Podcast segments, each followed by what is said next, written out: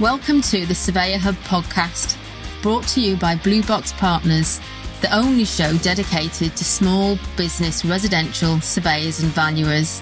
Created by surveyors for surveyors, in every episode you'll learn something new about the vibrant and thriving industry of residential surveying. We don't mind what flavour of surveyor you are or what level of experience you might have. If you're in the business of helping people with their homes, this is the community for you. So today I'm talking to Rebecca Janman from Iceni Surveyors Limited. You've just started up in business, haven't you, Rebecca? Tell me a bit about that. Yeah, I have. And some would say it's an unusual time to start a business. However, I was put on furlough from my previous employer. And it's something I've been toying with for probably the last year or two. And the reason I decided to go for it is just I felt a real lack of control uh, being put on furlough. I don't like not being busy and I wanted to get some control back and you know, control my environment. And when I was happy to go out and do surveys or the work, kind of work that I accepted. So uh, I decided to take the plunge after some very uh, heartfelt conversations with Nick Brown from Ashford, who kept telling me to do it. So I decided to pull my finger out and get it done. And you need mentors like that. We need people that we can talk to about setting up on our own. It's one of the things that we talk a lot about in the mastermind group that I'm running that we've just started. We're a couple of weeks in now, and it's working out what's what's right for you. And you're you're right about control you know, when I think about my corporate career and would I ever go back to applying for a, a corporate job? Probably not. You know, the thought of filling out a job application form fills me with horror. Going for an interview fills me with horror. And I didn't at first because I didn't think I was, or feel, I didn't feel good enough, which sounds crazy when I say that and look back now. But actually, I realized I got to a point where I just outgrown it all you know, and I was just ready for something different. And, you know, things end the way they end. For some people, it's furlough, for other, it's, you know, other circumstances. But we just outgrow it and we're, we're ready for it. But it is that leap of faith, isn't it? Yeah, absolutely. And I, I think you probably get to a stage in, in your career where you, you've been doing it for a number of years and you, you have all the required skill sets, but it's about having that confidence to get out there and do it and was probably quite influential in my final choice to do it. Although we've been talking about it for a long while. Nick, Nick obviously sent up his um, uh, practice a few years ago, and he's doing very well. And he, he, he just kept telling me, "You you won't regret it." So far, he's correct. and I guess you know that means you've got someone to blame. Which if Nick is listening, yeah, you like that yeah. so tell me, so tell me a bit about the kind of work that you do. So a lot of the listeners to the podcast work in the residential surveying and valuation sector, but not all. But tell me about the kind of work that you do. Yeah, I have a very different background actually. So I started in a planning department of all places, and I spent seven years there. And then I moved over into environmental health, and I did quite a big stint with health and safety, food safety, housing, and environmental protection. And that was really interesting, actually. But I, after I completed my building surveying degree, I went into building control because I felt that I was quite weak on the building regs. And I had actually only intended to do that for six months just to get my skills up. But actually, it continued for 16 years. Do you and know, now, now I'm. Yeah, do, do, you know, it's really funny where you end up. My work experience at school was in a planning department. Oh, okay. when, I, when, I, was 15, I had uh, I had two weeks. I had one week in a planning department and one week in Wrexham Library. Mm-hmm. And the library was really boring, but it was a nice place that had an art gallery attached to it. And I, I was quite arty at the time. But the planning department, it was really interesting, but uh, I'd never been in any kind of environment like that before. But you used to go out and visit lots of places, and they paired me with this lovely lady. Kind of can't remember her name, number of years ago now, obviously. But it was the hottest day ever, and we went out to site, uh, looked at something, and on the way back, I fell asleep in the car while she was talking to me. And I really liked planning, but um, it did, wasn't bode well uh, after that. And and I my job. You know, I joined for three months to get valuation experience, and I was there for nigh on fifteen years. It's funny where you you end up and you you fall into your groove, don't you? So you were there sixteen years. Yeah, and you know, if you should have asked me at the outset, I would have said, no, I'll move on within six to 12 months uh, because I just want to improve my knowledge. But actually, I think for most people, when they start realizing what's involved, it's actually very technical. And when you start as a career in building control, you probably have two to five years where you make a standard building control officer. And, you know, by that stage, you're, you're pretty good. And then you kind of go up a level and then you realize that actually in the previous two to five years, you didn't know as much as you thought you knew. So I would call that the danger period where you think you know more than you actually do. And when you get into it, and that depends a lot on uh, the people around you and your environment because it's not something you learn at university. We touched on it very briefly, I think, in my building surveying course. And uh, there are very few, if any, uh, building control courses in the country. There, there, was one, I'm not sure if it's still running. There are a couple of NVQs now because there is a skill shortage in the market, but it was the job that you learned on the job.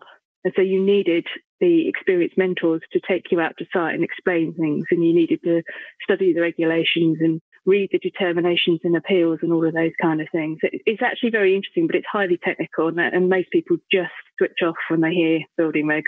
So I think it takes a special kind of person to. Well, I guess they they switch off or they get really angry and annoyed. I guess, and you're right. It is it is very technical, and I wonder, you know, because I've, I take it most of the work is local authority work. So rather than private work, is that is a um, it's a it's a mixture of both. So in my career, I started off in local authority, but I only lasted there a year before I got poached by the private sector and I never really went. Well, I did go back actually. I went back for a year, but I was, and this is not representative of all councils, I'm sure, but I was a bit bored because there wasn't enough work and it was about trying to protect your job and all of those kind of things. And I actually am just one of those people that just really likes to get on and do things. So I rewrote all their systems and I still had time to spare and they were still talking that they were understaffed and needed more people. And I just didn't agree. And I, I, I, left in the end. I went back to the private sector. And if you work in the private sector, uh, you're busy all the time, um, which is what I like. And um, now that I've set up my own company, I'm probably I've been talking to a couple of councils about helping them with some building control work, and but but also private inspectors. So I'll probably do a bit of both. So I'm subcontracting at the moment for a couple of people that um, need me for, for um, site inspections or to do plan check reports, those kind of things, or just to just to help out and look at the systems and overview because I've had a few issues, which is, is quite interesting. And has it changed much since Grenfell? Yeah, there's been quite a big change since Grenfell. Whenever you have, I mean, it's always been retrospective and it always responds to a disaster. So uh, before Grenfell, we had Ronan Point where half the block disappeared or the corner of the block disappeared due to a gas explosion. And that's where we saw a really big change in the regulations in terms of disproportionate collapse for tall buildings. And Grenfell's the same. We're, we're not at the end of that road yet. There, there is more change to come. And it's quite fast paced for people who are not heavily involved in it. So I think at the moment you could easily be left behind by the updates, but there are some really good CPDs out there that people are doing. But yeah, there's been huge change and there will be huge change to come. And I think anybody that's involved in uh, high rise buildings, and originally everybody knew that it was 18 metres they concentrated on. But actually from November this year, for example, the if you're over 11 metres, you're going to have to have sprinklers and that used to be 30 meters. So there was no halfway house on that. Um, it was 30 meters and it's dropping straight to 11. And you'll start seeing more types of building coming into that. So at the moment, it's high rise, it's residential. Hotels are not included in that, but I think that will come in. And I think you'll start seeing lower rise buildings, but higher risk buildings, such as hospitals and those kind of things, starting to come into that method of control. The whole system is going to change at some point in the future at the moment, you go for planning. It takes a while, and then you apply for your building regs like the day before you start on site. That's generally what happens, which doesn't give anybody much time to do anything. Mm. And when you have to consider the access for the fire service, which is probably the most critical thing, that should really be considered at planning stage. And that will be one of the major changes that's coming in. Some of these bigger problems, these bigger layout problems are going to be considered much earlier in the process. And that's a good thing. One of the things surveyors struggle with, I guess, or, or I have apprehensive about is how much of the building regs do you need to know? So for many of us, it's more of a case of yes, we need to know some information, but we can't know the book inside and out. But we need to know enough to be able to alert a purchaser or a, homeowner, you know, or a legal advisor to, you know, there might be a problem and investigate further. And it's always a very tricky line because for me personally, building regulation seems like an absolute minefield and it changes. And as I understand it, was only it's only applicable uh, or, or right at the time of the regulation, which could be changed later. And if you go to a property that's old, you know, and then it's had later alterations and things like that. And it's really, as you can tell, it's a while since I've done that, looked at that. But my view is it's just been really complicated. And when there's things like like that from a surveyor going to a, a property or a building, I guess some approach is either just switch off and pass the buck, or you're, you know, sort of pass it on, or for others, they start to research and sort of do a bit more. And it's a really difficult line for surveyors to navigate, and they don't always get the, the help and support that they need. Yeah, absolutely. And it is a complex area and it is not straightforward at all. You have some weird situations such as change of use, where not all of the regulations apply. And most people are unaware of that. Even even when you start out in building control, most of the building control officers aren't aware of that. And then you get to a situation where you, you've always got this proviso of no less compliant than it was previously. And like you say, the regulations change all the time. So you need to be aware of when the dates change. To be honest, I wouldn't expect any, any building surveyor to have a working knowledge of the building regs in that regard. It's very complex. I think you would know the basics. And there are certain things I guess you can look out for, such as your two meters over the, the stairs, handrails, those kind of things. And the most common one, I think, that people might not even realise with new building regulation consent is where people open up their stair wall into their accommodation on the ground floor, but they've got uh, loft conversions. Those kind of things, or you know, it's, it's all about this protected route. But you need to have an understanding of fire strategy because that may be okay. Have they got a misting system? Have they got an enhanced alarm system? So, in actual fact, you may end up surveying a property that on the face of it doesn't comply with building regulations, but behind the scenes and information that you will never be able to get hold of because it's not public information, may be a bespoke fire strategy for that property. And you can get them for small domestic houses as well as other buildings where something has been agreed which is outside the normal scope of the regulations. And there's no reason why you would know that. And I think probably the easiest thing to do is if you have any suspicions at all, is just request the planning and the building control history from the solicitor to make sure that any modifications that have taken place to that building have the right consents in place. And pretty much any modification is going to need building control consent. So I think you can probably just be really cautious and suggest that they, they seek consent uh, authority from the planning department or the building control department.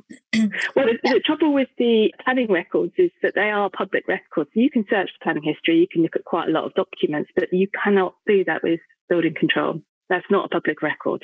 So actually, the only people that can really get hold of that information is the homeowner or the solicitor acting for them. One of the things I think is really important for surveyors and, and, and valuers, arguably going forward, is that you know we've got the new home survey standard which is being brought in by the RICS in December 2020. We're recording this at the end of June. And I think there's real opportunity for surveyors to have a much better working relationship with solicitors and conveyancers who are working on behalf of the purchaser when you've got the same client. I definitely think that's a relationship that can be explored because we have a lot of passing between each other and um, you know, is sign this off. Is this okay? No, refer it back to your legal advisor. Oh no, refer it back to the surveyor to say is it okay? And actually, I think that's a big area that would really help homeowners, you know, understand more about their property and uh, and, and sort of feel reassured and would definitely help. So I think that's a real opportunity there. When you talk about building regulations, and I'm, you know, I remember when I was in a student, I had a huge book. I can't, I can't remember what it was called. It might have been Ch- by Chudley, I think. I can't remember. And um, I remember it was a big book and I labeled it all out. And, and you just sort of talking about that. Is it a bit like taxi drivers and the knowledge? yeah, I like that analogy. Is that what it's like? You you you get over years, you get to know all the secret back routes and to understand yes. all of it because it feels really absolutely like a minefield yeah. for me. yeah. So actually, one of the most important things we say to uh, architects or builders that give us a submission is please give us the existing layout because there are certain things that we can be more lenient on if there's an existing situation and we, we know what they are and how far we can go. But unless you give us that information, we're going to apply the full force of the regulation. So uh, most most building control authorities and private inspectors will, will work with you to find a solution and try and get the best outcome, still being in compliance with the regulations. So you're now uh, working for yourself. You've had this nice long career of getting to where you are today. How did you start out? What influenced you? Because there's not many of us women who run our own businesses who work in this kind of sector. What, what were your early influences? Um, well, I have to start with my dad, really. He was a civil engineer for a local authority and he worked originally on the railways, but then latterly in the in the highways department. And it was nothing he really said. He didn't sit me down and give me a big talk or anything. It was just the way he was with me all the time. He was always taking things apart and was curious and putting things back together.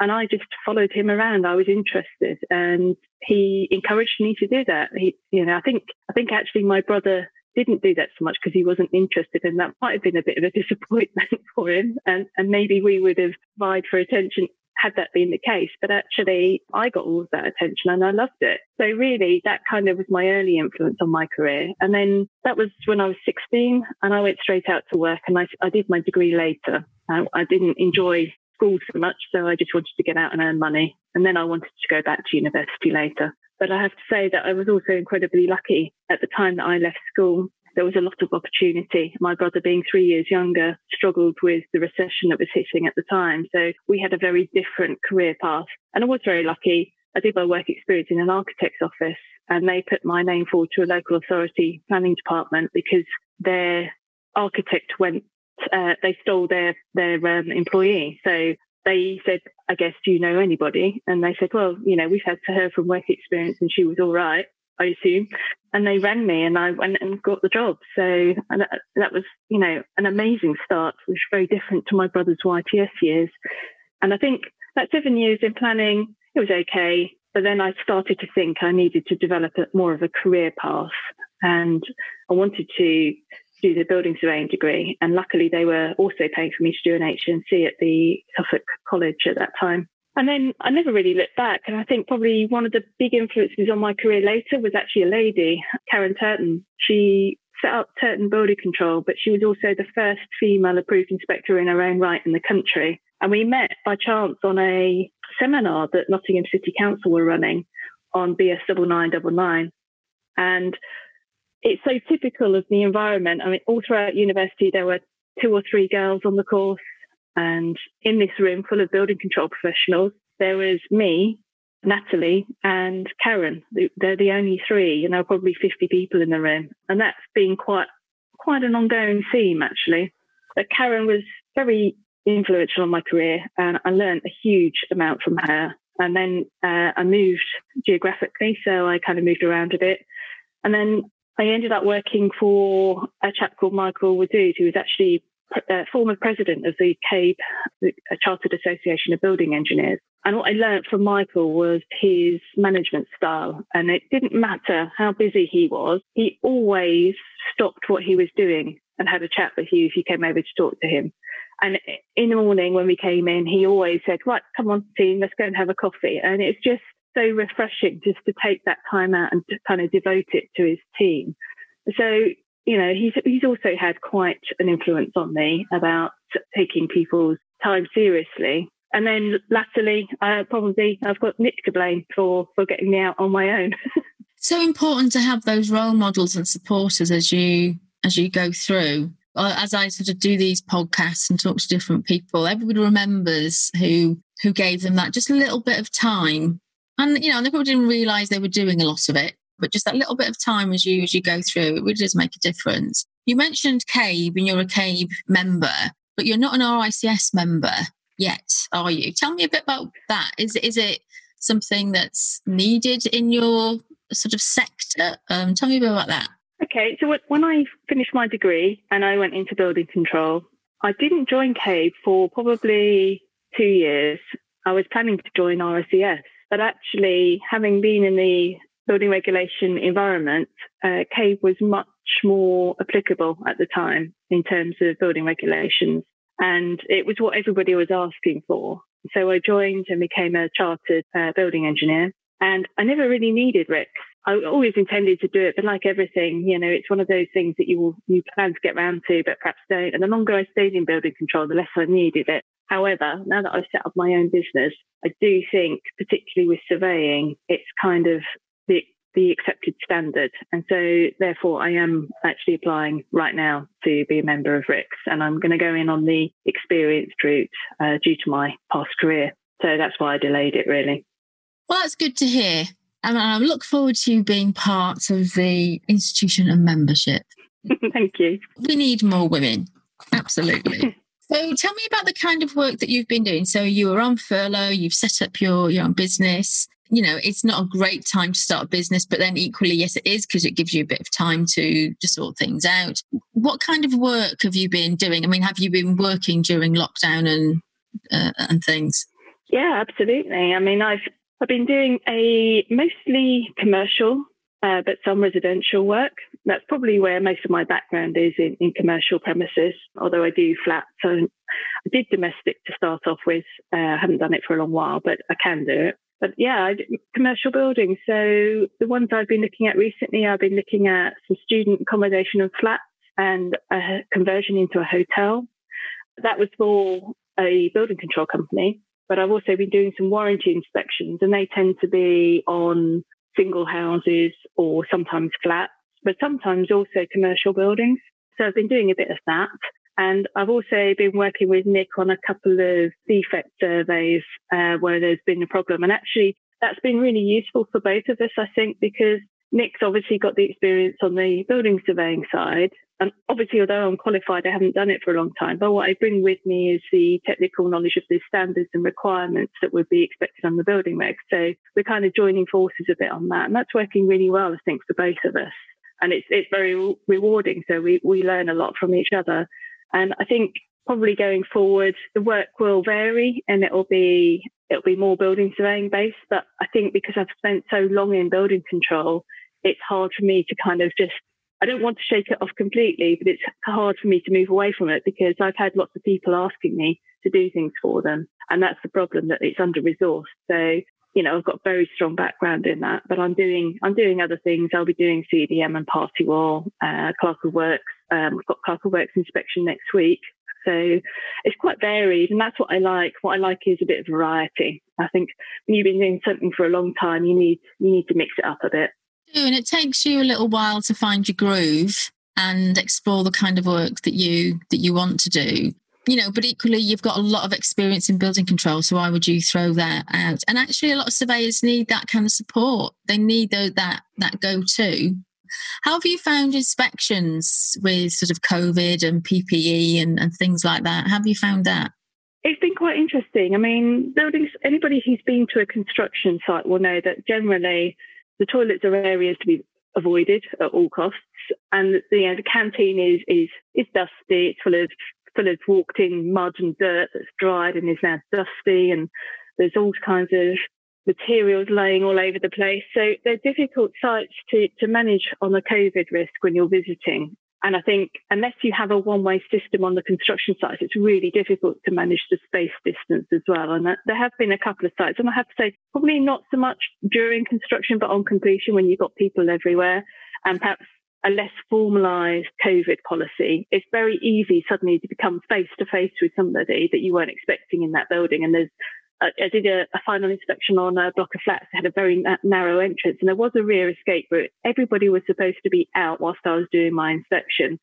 And I was walking around with one other person but by the end of the inspection, there were probably four or five people back in the building. And it led to a point where we were kind of gridlocked in a corridor and trying to work out how we could get past each other, still observing the two meter distancing rule. So it's very difficult. And I would say that probably the vast majority of standard construction workers don't really seem to be taking it that seriously, which is a bit concerning. And I just think as surveyors, you have to really push that and enforce it. I had to stop somebody coming towards me. I actually had to put my hand out to stop him coming closer. And that's happened quite frequently. And even sometimes with homeowners, they just don't seem to, they remember initially, but then they relax and it gets forgotten. So you have to be alert to it the whole time. And that's quite difficult. Quite emotionally and mentally draining to do that because people can be upset if they're challenged a little bit on it. So you have to manage that process. But that's on top of the fact that you've also had to get there. So you've either driven in your car and you've got everything in your car and you've got all your hand gel and you're having the extra bits and pieces that you need with you. Spare gloves in case you break them, spare mask in case the thing snaps the loop around your ear. And that's happened several times. But uh, I had a visit in Liverpool where I had to do three building control inspections for a private company. And I couldn't drive there because it's too far away. I couldn't drive there and back in one day, but I equally couldn't spread it over two days because I couldn't stay over anywhere. So in the end, I had to go by train. But you have to wear a mask on the train. So I spent four hours, four and a half hours on the journey there wearing a mask and six hours on, on the train on the way back wearing a mask because the train got delayed. So that that's very uncomfortable. And the next day, you know, it just adds to the fatigue of the day, really, wearing that kind of thing. It was hot, it's uncomfortable. But the thing that did make me laugh, as soon as I got on the train, they announced that the cafe was open and that beers, wines, and spirits and, and teas and coffees were being served. And this was at five o'clock in the morning, which I thought was a little early to start on the beer and wine. But equally, I didn't really understand how you could drink or eat anything on the train as you were wearing a mask. So yeah, it's challenging, but I think you know you just have to give it a lot of thought beforehand. Yeah, do you know what? We've just got to be sensible about these things. You know, it will change, it will get worse, it will get better, but our whole approach to to safety I think will really change as an industry going forward. And a lot of surveyors, you know, we always have to do a risk assessment before we do a job or enter a property or, or a site. And hopefully it will help you know, sort of ensure that people do that. And you, you're right, you, that you don't forget. But I think one of the challenging things for a lot of surveyors is just as you said, you know, sort of halfway through, you get a bit of creep of extra people coming in or thing or homeowners, you know, one cup of tea, you know, all of that is is just to hold those boundaries. And that can be quite quite hard to remember to to do that. Well, I was just going to say, uh, I saw uh, an article in a paper yesterday. It's not related to surveying, but it's just a reminder that this could happen anywhere, even if you're going to an empty site. So this lady discovered that somebody had been living in her storage cupboard in her motorhome just she went in there and she found some a bottle of cider and some sleeping material. But you could, you know, you could stumble across somebody that's occupying that building when you hadn't realised it. I mean, that that was a motorhome, but this could happen anywhere, and that's that's something to bear in mind as well. you know, as surveyors, very often we'll go to a property, we're told it's empty, and it turns out it's being let or you know somebody's mate is just staying over and looking after it the number of times when i was a surveyor i would walk in and find somebody in bed and they'd jump up their skin. I would jump up my skin to leave the building, and uh, you know it, it, happens. But and you know it's sort of part of the job. But you've got to be alert, as uh, Boris says. But yeah, you know, and just having that confidence to to stand up to people and to be more aware of where you're at. It's really um, it's really important going forward. So you've got this business that you've started. You've had sort of quite a a varied career in terms of your up and down and your experience. What's gone right for you, and what have you learned from in terms of things that you might do differently? I, th- I think the most important thing is to to have a positive outlook, and I, I think I'm quite a positive person, and that's probably been quite beneficial in my career. Bad things have happened; they've happened to everyone, uh, both professionally and personally. But it, you've just got to kind of learn from that, take it on the chin, deal with it, and move on and make the best of what you've got. There is no point in constantly revisiting some mistake that you've made. Everybody makes mistakes. And the important thing is that you learn from them. So I think even some very negative experiences can actually be positive in the longer run. So being on furlough, I found initially quite a negative experience, but I've ended up starting my own business where you may have made an error in the past it's not so much about the mistake, it's how you rectify it afterwards and how you deal with it going forward. Because most people just want a solution to a problem. So it can certainly be challenging. And at the time, it some, sometimes feels like the end of the world. But actually, I think having that positive outlook and that constant uh, feedback loop in your head about I could have done this differently. Perhaps I'll, you know, on the next time I have this situation, I'm going to consider what happened on this job and see if that can be avoided. So I think a lot of the things that I've learned with building control is it's really important to try and get in front of the design team as early as possible because you do often pick up things that alter the layout change. And it's just kind of approaching it differently and saying to people, I'm here to assist you in your design process, not to, not to hinder you, not to put obstacles in your way, but also making sure that we get compliance. So your approach to other people is really important. I guess, though, the kind of work that we do, we're dealing with people's homes and lives, and it is about safety and physical security as much as emotional and financial as people live in their you know in their homes and the roofs over their head or, or, or workplaces. And that comes with a real responsibility. You know if you design something wrong if we report something wrong there could be quite detrimental effects. And i think that's quite a a burden for a lot of people or it can make them quite anxious. And and as surveyors we are very detailed people. We do like the detail. You know some of the things that we've talked about you know on the the show notes of the podcast i always put some links to cases or to things that we've talked about and i know people go straight to them to find out. We're as a breed we're very detailed but with that comes the layer of emotional responsibility, I guess, knowing that we do a really important job, but also the fear of getting it wrong and and the consequences of of all of that. And that means that you know we sort of we talked at, at the start of this conversation about do we need to know everything and actually we feel we need to know everything so we don't get it wrong and that brings in a layer of stress of you know actually you know not feeling good enough but then I've always got to, to learn. I've got to do the next thing. You know, I've got to do the next course. And we then start to become real, not so much sort of achievers, but we like to collect letters after our name. And, uh, you know, my dear friend Larry has, Larry um, Rusin has pretty much the alphabet after his name because he just loves to do the next thing. You know, and we, we, we strive that. And someone said to me we were in a, in a conversation a surveyor and you know it, you know his fear is that he doesn't know everything. And his neighbor had said something about they were talking about building a, a, the house i can't remember and so you should know that you're a surveyor. And uh, yeah. and i thought do you know what? No you don't need to know everything because actually is your job to know everything? Is your is your job to be curious to be inquisitive yeah. to be a problem solver you know, and and perhaps the the definition of a surveyor and what we do in terms of the you know our sort of particular roles is that really more about being a problem solver and we just happen to do it in the world of of property in some form rather than we need to be a know-it-all and know every single geeky what was it you said? Was it bs nine double nine double nine no idea what yeah. that is you know, somebody will. Somebody on the, who'll be listening yeah. to this podcast will will know that, or will be right now googling it. you know, but we sort of get drawn into that, but that brings a layer of anxiety, doesn't it? That you never quite know everything. It, it does, and I, I think it's something that can plague an early career as well. And I also think that generally, and I am stereotyping here, that women tend to suffer this a bit more than men, this this self doubt and lacking of confidence. And I just think you have to look at the positives in your career. You do know a lot. It's about being curious, like you say.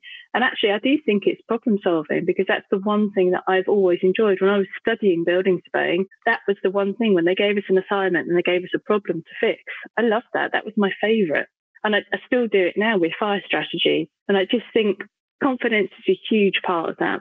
It, it really is. But I think you, you don't, you have to accept that not everybody is an expert in everything. There's, there's so much out there that you can't possibly know. For example, I would say that there are still times that I need to go back to the regs or the British standards to look at things because I can't possibly retain it all in my head. I've got an idea about something and I need to check it. And that's, that's kind of where you need to be, I think, to say, hang on, this could be a problem. I need to check it and then research it further because you've got the approved documents now from A to R. Um, in addition to that, you've got 27,000 British standards, some of which relate to building, or quite a lot of them do. How many? 27,000? 27,000 British standards at least.